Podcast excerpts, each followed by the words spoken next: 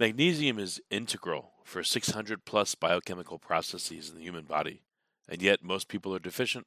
Common signs of magnesium deficiency include fatigue, muscle weakness, stunted growth, poor immune function, poor concentration and memory, hormonal imbalances, bone and teeth problems. Most people think grabbing a bottle of whatever cheap stuff on the shelf or at the top of Amazon will solve this. The common misconception is that consuming more magnesium will automatically improve health and well-being. The truth is there are various forms of magnesium, each of which is essential for a variety of physiological processes. Most people are deficient in all forms of magnesium, while even those considered healthy typically only ingest one or two kinds. Consuming all seven of magnesium's primary forms is the key to accessing all of its health benefits. That's why we pack seven forms of four hundred fifty milligrams of elemental magnesium into each serving of Wild Mag Complex. One dose a day is all you need. Learn more and grab a bottle today at wild foods dot co. Use code GENIUS for ten percent off your order. Forget frequently asked questions, common sense, common knowledge, or Google. How about advice from a real genius? ninety-five percent of people in any profession are good enough to be qualified and licensed. five percent go above and beyond. They become very good at what they do, but only zero point one percent. Are real geniuses. Richard Jacobs has made it his life's mission to find them for you. He hunts down and interviews geniuses in every field: sleep science, cancer, stem cells, ketogenic diets, and more. Here come the geniuses. This is the Finding Genius Podcast with Richard Jacobs. Hello, this is Richard Jacobs with the Finding Genius Podcast, now part of the Finding Genius Foundation. Thank you for coming. Thanks for having me. What's your uh, your current research about? What kind of questions are you looking to answer? So I'm mostly interested in microplastics and ways that we quantify and monitor for microplastics, particularly in freshwater ecosystems. So I primarily study lakes and streams or creeks.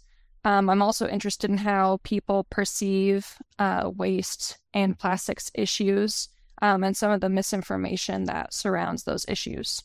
Okay. Uh- Specifically, what are you trying to figure out about uh, waste and plastics? People's perception of it is uh, is incorrect, or what do you mean? Um, so a little bit of everything. So I'm interested in how we kind of inform circular economy approaches with better data. So when it comes to like human behavior, like how, what kind of waste do individuals generate is kind of what I'm interested in with some of the surveys that we've, um, one particular survey that we put forward.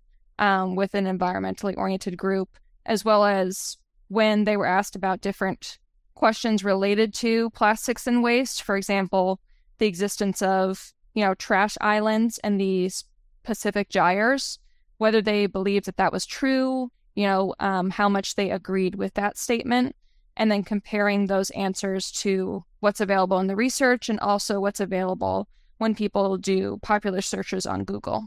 So are you looking at how what trash people generate themselves, or you're looking at their perception of what they think others generate? Um, so both, not what they think others generate, but what they personally generate. So this was looking at specifically a social media campaign called Futuristic February um, that used to be put on by a group called the Sustainable Duo on Instagram.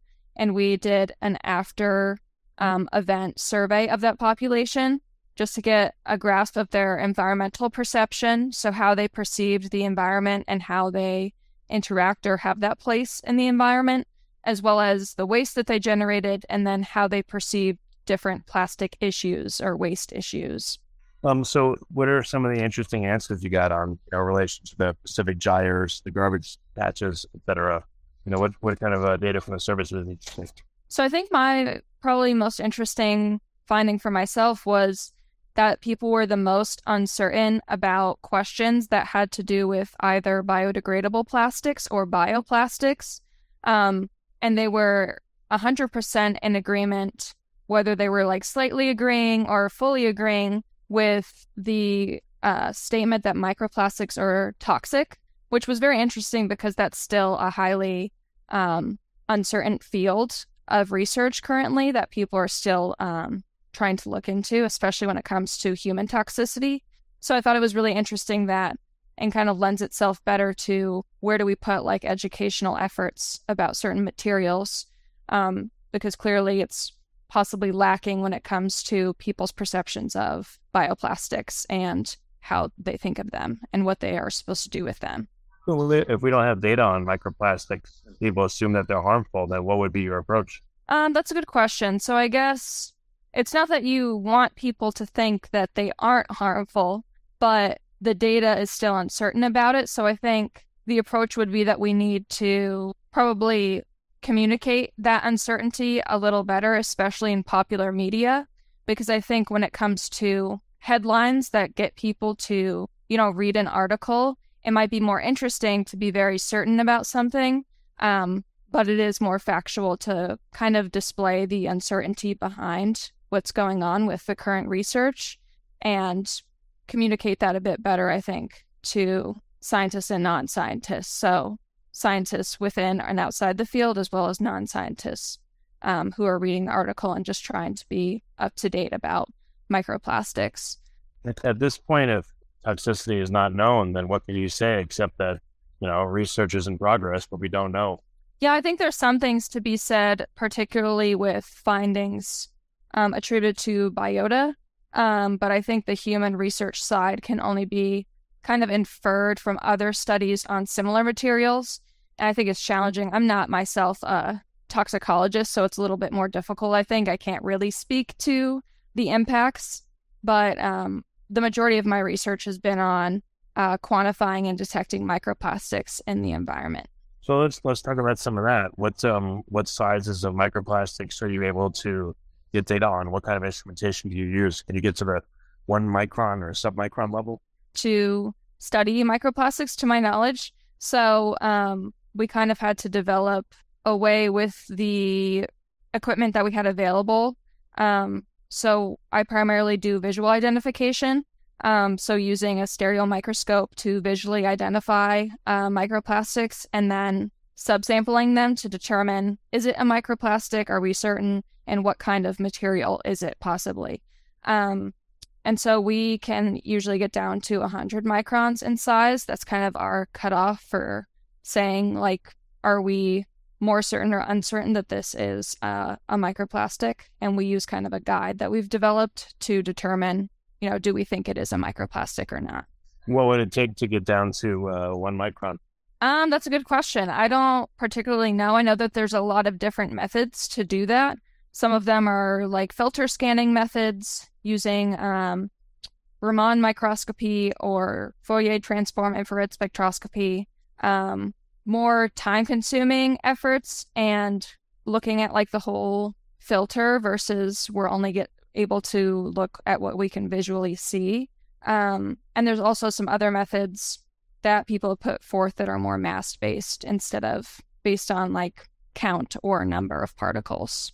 Well, aren't there like standard filters that you could run, you know, a liquid sample through? And if it had a small enough pore size, it would catch, you know, whatever debris in there. Then maybe you could do, you know, F C I R or maybe gas chromatography or something, liberate the, the um, sorry, the materials off the uh, the filter and then see what's in there. Would that be maybe a backwards or a, you know, around the way uh, method of getting to smaller sizes than one hundred microns?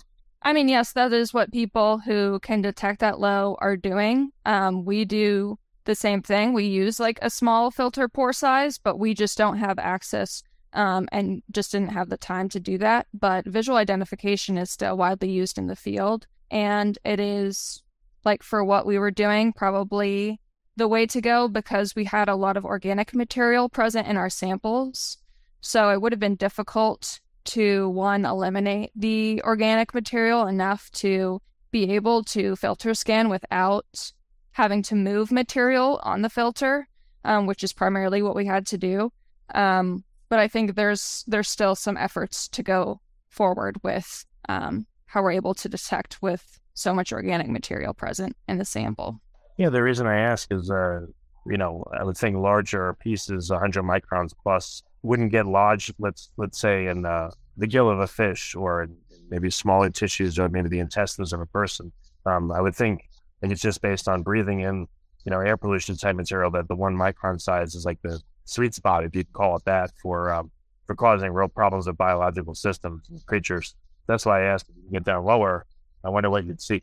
Magnesium is integral for six hundred plus biochemical processes in the human body, and yet most people are deficient. Common signs of magnesium deficiency include fatigue, muscle weakness, stunted growth, poor immune function, poor concentration and memory, hormonal imbalances, bone and teeth problems. Most people think grabbing a bottle of whatever cheap stuff on the shelf or at the top of Amazon will solve this. The common misconception is that consuming more magnesium will automatically improve health and well-being. The truth is there are various forms of magnesium, each of which is essential for a variety of physiological processes. Most people are deficient in all forms of magnesium, while even those considered healthy typically only ingest one or two kinds. Consuming all seven of magnesium's primary forms is the key to accessing all of its health benefits. That's why we pack seven forms of four hundred fifty milligrams of elemental magnesium into each serving of Wild Mag Complex. One dose a day is all you need. Learn more and grab a bottle today at wild foods dot co. Use code GENIUS for ten percent off your order. Yeah, I mean, I wish I could tell you, but but uh, we we don't go that far down um, still because of like what we're able to detect and what we can see. There is still a lot of importance to the larger materials because a lot of these materials will end up becoming the smaller materials uh, just based on how pervasive, persistent microplastics and plastic materials are. They will become those smaller materials. And being able to characterize the diversity of those larger particles can go a long way, I think, into developing policies that can kind of target the sources of where those microplastics are coming from. And as they become smaller, it's much harder to determine where they likely have come from um, because their shape kind of changes into, you know, a microplastic sphere or microplastic bead might become something that looks much more like a fragment, and you can't really tell what the original material was other than the polymer type. But when you're at that larger size of seeing, oh, that is a microplastic bead, you might be able to say, oh, that could have come from a personal care product, an abrasive, a cleaner, um, and there's more actionables that you could use that for. So that's why I think still Still plenty of importance to looking at the larger materials as well. What are some of the sources that you're sampling to get microplastics information?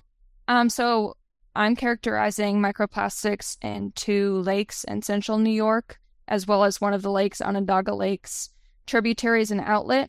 Um, so we're characterizing microplastics that are present in the surface waters typically, um, as well as in the lake water. Uh, we haven't been able to characterize the, because one of the sources to our ecosystem is combined sewer overflows, as well as wastewater treatment plant effluent. Um, and due to COVID, there were some restrictions in whether we were able to get source direct materials, but we're primarily sampling within the ecosystems themselves rather than uh, a particular source. So what are you seeing when you sample? What's predominant, fibers or spheroids, or what do you see? Um, so typically fragments and fibers have been the most prevalent microplastics that we've seen. And then depending on the location, those can kind of change. Um, but the most dominant material is usually polyethylene plastics. So where does polyethylene come from primarily? Um, it's used in so many things, um, especially because we characterized both low density and high density because they're very difficult to uh, separate spectra-wise with the F T I R, we kind of lumped those two categories together into just polyethylene.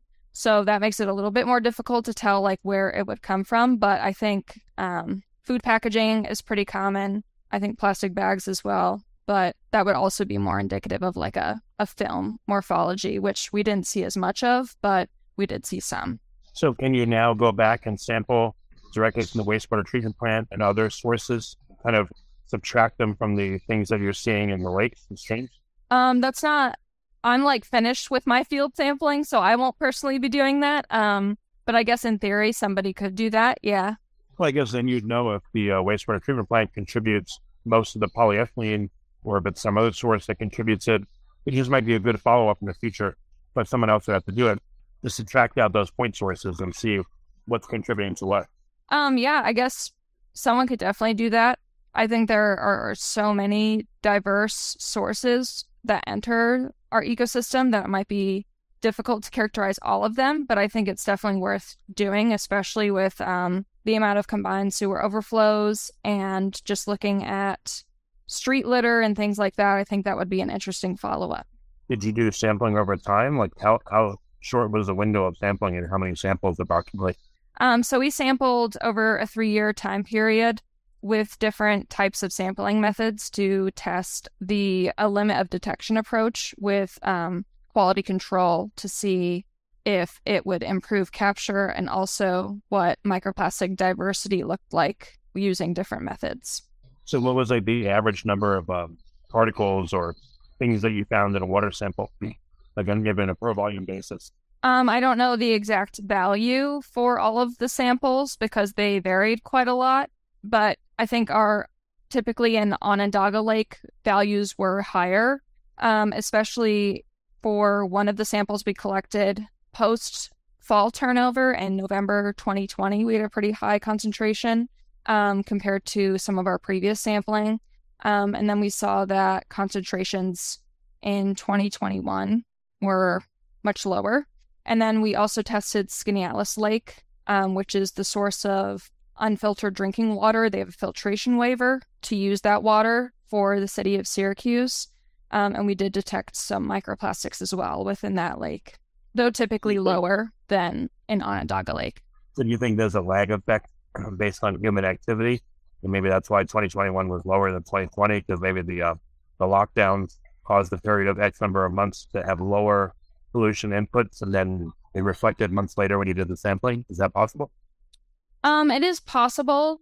I don't know that, that we can contribute one potential thing over another, um, because there were a lot of other factors that we think could have contributed to a lower concentration, um, especially because the um, flushing time of Onondaga Lake is quite fast compared to some other lakes. It's on the order of like three months uh, versus some lakes like Skaneateles Lake, it's around like eighteen years. Um, so that's another potential factor that I think would make something like the impacts of COVID, for example, you might notice that a lot sooner, and it might not last as long in a lake that flushes faster. Uh, what about seasonal variation or different different sampling points in the lakes? Yeah, so we sampled different lake positions as well as um, different seasons, but we weren't able to get as many samples as we would have liked during more of the uh, wet seasons, and we were kind of limited by when boats were going out um, and when we were able to collect samples, because there are certain seasons like summer and spring are typically better for sampling. So we weren't able to really narrow down if there was kind of like a seasonality to what we were seeing. We did consider stratification and kind of pre and post lake turnover, um, but we're still looking into that information to kind of see what the potential impacts of lake turnover might be. What about the total biological mass in the water, you know, of all the fish and smaller creatures? I would think in the summer and spring, it would be much higher than winter. And perhaps then there was more consumption of microplastics by you know, the living biota there. Um, any of those effects that you observed? Um, we weren't able to really consider that. We were primarily doing surface water um, rather than water collected at depth. So we wouldn't have been able to see those impacts as much. I mean, there's certain algae, maybe they would be a proxy to the amount of life, you know, in the rivers and lakes at a certain time, even though it's a surface sample, you know, photosynthetic bacteria or algae. Um, any of those come into the samples, or again, did you can't look at everything? It's just too much. No, yeah, I mean, we we couldn't consider all of those things. Um, we primarily just collected the water samples, not any kind of biota that were present in the lakes. When you did your sampling, were there any visual cues like large macroscopic plastics that were floating in the vicinity that were there or absent at different times you sampled? Like, you know, when the sampling was done, did you guys look around and see literally what you were sampling? You know, where was the water cloudy at certain times? Was it, again, did it have visible macroplastics in it? Um, were there any, like, again, visible large differences when you did a sample in one lake versus another, in one location versus another? Was any of that written into the data? Yeah, of course. We considered, you know, what we could visibly see as far as if there was like any floating debris or if there were macroplastics present, we did consider that, especially because we did sampling in the Inner Harbor region, um, which is one area in Onondaga County where they use skimmer boats to collect floatables, which includes macroplastics that float on the water as well as um, floating like woody debris and things like that. So we did collect some samples there and noted that there were higher concentrations of plastic particles in those areas where floatables collect um, versus some other parts of the harbor where we didn't sample. There were obviously less floating material. So what kind of conclusions did you draw from the data? What differences did you see? Um, differences between the lakes, or what did we, because we looked at a lot of different things. Our first kind of couple years of sampling was looking at different collection methods, because the field of microplastics is very understandardized when it comes to collection methodologies. So there's not one particular way that people collect samples and everyone does it the same way. There's a ton of different ways and everyone kind of does it a little bit differently. Um, so we looked at different methods, and we had started with kind of low volume sampling because it's easier and it's faster. And we kind of realized that with our particular ecosystem and what we're able to quantify at specific um, volumes, we weren't really getting quantifiable amounts of plastic. So after that, we kind of tried other methods. We tried bucket sampling with a sieve, we tried net sampling, and we kind of found that if you're using lower volume methods, at least where we were collecting, we weren't really capturing the full diversity of plastics in our ecosystem, and that could potentially be misleading for any regional policy that we would try to contribute to based on those results. Um, so we found that net sampling worked the best for us um, in collecting the full diversity of plastics. Um, but in areas where you're collecting a high quantity and there's a lot of organic material present, that could also be very time consuming. So we kind of recommend people implement better quality assurance and quality control protocols to first characterize what kind of background contamination they might have from, you know, sampling protocols that they're using and the labs that they're using. And then afterward, they can properly determine how many liters do they need to collect in their environment to get a quantifiable amount of plastic, and then go from there. How do you know when you're collecting that, uh, you know, let's say you're collecting in a plastic test tube versus a glass one, you know, you're transferring a sample from one thing to another with a pipette, it's plastic, let's say. How much contamination can occur in a lab setting where you're trying to analyze a sample, or, you know, from collecting it to analyzing it? Um, so it really depends on the lab um, and how small in size that you're going, because the smaller in size you're going, the more contamination you're going to have, especially from something like a plastic test tube, where we'd think that if you had any cross-contamination, it would probably be quite small. Whereas the primary contaminant that we had to deal with from our laboratory process and from our field process was microfibers. So that would be fibers from clothing that people are wearing during collection, lab coats people are wearing. And the way that you want to look at that is being able to quantify background contamination from the moment you start taking the sample to the moment that you're finished with the sample, and basically having a blank that's present throughout that whole time period, and also a bl- blanks that are there during laboratory processing. Um, and so we kind of implemented both and kind of compared them, and also implemented improved quality control um, to subtract out any blank contamination that was occurring with our samples. Yeah, because the pH of the sample, I guess, could leach microplastics out of a test tube or whatever other instrument, or they just might be coming out of them as well at a certain rate and contaminated the samples. And like you said, clothing in the lab, et cetera. Um, did you see any big signals of contamination sources? Um, so we commonly saw uh, microfibers from our lab coats, but we dyed our lab coats bright pink um, to make sure that we knew what those looked like when we saw them. So we couldn't quantify, and we subtracted any fiber that looked similar to our lab coats to make sure that we weren't artificially elevating our concentrations. Um, we also saw a lot of blue microfibers and we're not completely sure where those came from and whether they were all plastic. Some of them looked more like cotton. Um, so it's possible they came just from, you know, the surrounding environment. More people potentially wear blue, but we did see a lot of blue. And just, yeah, anything else we saw within our blanks that um, could be mistaken or considered a suspected microplastic, um, we made sure to note that and usually um, subtract that out as part of the quality control process. So did you see that just by wearing certain clothing, it, when it released enough fibers into the air, that they would fall into samples? Is that what you're saying? Yeah, so it's possible that, one, it's part of just like the air contamination of just being around the samples. Um, even though we cover our samples throughout the whole process, it's possible that they're introduced through the air or that they're transferred onto either glassware or our sieve stack while we're processing the samples. And that's another way that microfibers are potentially introduced. Um, well, have you done any uh, sample handling under a fume hood only? You know, with laminar airflow, maybe if, if it's available? Yeah, we do the majority of our processing in a class one thousand clean room. So um, that has like an advanced system for dealing with kind of air contamination that we would be um, subjecting samples to.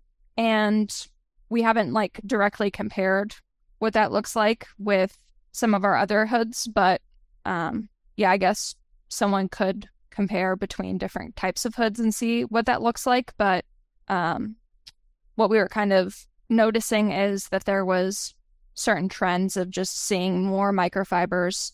Um, and so if other labs were noticing that or having that throughout their protocol, um, it would just be important to kind of determine what the either the average is or look at better determinants of quality control, like the limit of detection or limit of quantification, um, which is something commonly used in analytical chemistry. Um, so we were looking into using that instead of doing um, average subtraction. Well, what about partnering with another lab? That's that you know. So every sample that lab puts out, they send you half, and you test it as well, and then you do the same thing. You send them half of a sample, so that you can see amongst two labs, um, is there a difference? Maybe that's a good way of subtracting some of the uh, lab-specific contamination. I mean, I don't know. Uh, I definitely think, like, intercomparability of different laboratories is very important um, to kind of see what contamination looks like, what are the differences. But when it comes to if you're specifically trying to do a blank subtraction with your samples, then it should be with the conditions and the laboratory and with which they were processed in, um, not an outside laboratory. Well, then maybe you won't have to control for a lot of factors. You could see, like, oh, these ten samples with our lab and, you know, the other lab, the other school did it. And on average, uh, we see, uh, you know, twenty percent more fibers than they do. So it looks like there's some lab-specific signal. Then maybe you could tackle that that way. Just another way, I guess, of subtracting. Um, I suppose so. I guess our, our focus was more on um, how do people that are monitoring for microplastics and want to possibly figure out what their specific contamination is um, throughout their process, how do they monitor effectively while also collecting the necessary information on any background contamination to make better quality assurance decisions going forward, um, and also producing data that is more harmonized within the field and can be more easily comparable with studies that are, you know, in different geographic regions from them. All right. So um, in your sampling, is there anything that that jumped out at you that was uh, a huge signal, or was it all pretty subtle, the results you got? Um, it depends what you mean by a huge signal. Can you elaborate? Well, I mean, was there far more microplastics than you thought, far less, a predominance of fibers or a lack of them? Like, what are some of the things that, uh, again, stood out to you in the analysis as either confirming your hypothesis or being unusual? It's something to investigate. Um, so we expected that the southern portion of our lake, which um, is primarily where a lot of uh, the pathways for microplastic contamination into the lake would be coming in. So that's where our wastewater treatment plant is located on Onondaga Lake, as well as um, where two of the major tributaries, Onondaga Creek and Nine Mile Creek, come into the lake. So we expected the southern portion would be higher, but it wasn't always higher. Um, and that we thought that was pretty interesting. Um, and we're still looking into why that could be. Um, but we did find that typically Onondaga Lake, which we thought would have higher concentrations, it's very urban, um, an urban lake, versus Skaneateles Lake is um, more agricultural land use, mixed land use with residential um, areas to the north, and some more increased recreation to the north of the lake, um, was typically lower in concentration than Onondaga, which was what we expected. Um, we did think we'd have predominantly microfibers, uh, but fragments were more common. And I think that's potentially because of increased like inputs of street litter that could contribute microplastic fragments versus fibers. But also it was difficult with the contamination that we had on microfibers to always quantify them effectively. But yeah, okay. I'm hoping to transition into the field of sustainable materials management, just because I think seeing kind of the end process of microplastics and them in the environment, I kind of want to be on the front end of helping to stop the flow of microplastics from entering the environment. So how do we handle materials? How do we handle waste? Um, are there more effective ways to manage our waste and basically reduce our waste before it becomes an environmental problem or ends up in the environment? Um, so I'm hoping to transition to that after I defend. Okay. Well, very good. Thank you so much for coming on the podcast. I really appreciate it. Yeah, thanks for having me. Magnesium is integral for six hundred plus biochemical processes in the human body, and yet most people are deficient. Common signs of magnesium deficiency include fatigue, muscle weakness, stunted growth, poor immune function, poor concentration and memory, hormonal imbalances, bone and teeth problems. Most people think grabbing a bottle of whatever cheap stuff on the shelf or at the top of Amazon will solve this. The common misconception is that consuming more magnesium will automatically improve health and well-being. The truth is there are various forms of magnesium, each of which is essential for a variety of physiological processes. Most people are deficient in all forms of magnesium, while even those considered healthy typically only ingest one or two kinds. Consuming all seven of magnesium's primary forms is the key to accessing all of its health benefits. That's why we pack seven forms of four hundred fifty milligrams of elemental magnesium into each serving of Wild Mag Complex. One dose a day is all you need. Learn more and grab a bottle today at wild foods dot co. Use code GENIUS for ten percent off your order. If you like this podcast, please click the link in the description to subscribe and review us on iTunes. You've been listening to the Finding Genius podcast with Richard Jacobs. If you like what you hear, be sure to review and subscribe to the Finding Genius podcast on iTunes or wherever you listen to podcasts. And want to be smarter than everybody else? Become a premium member at finding genius podcast dot com. This podcast is for information only. No advice of any kind is being given. Any action you take or don't take as a result of listening is your sole responsibility. Consult professionals when advice is needed.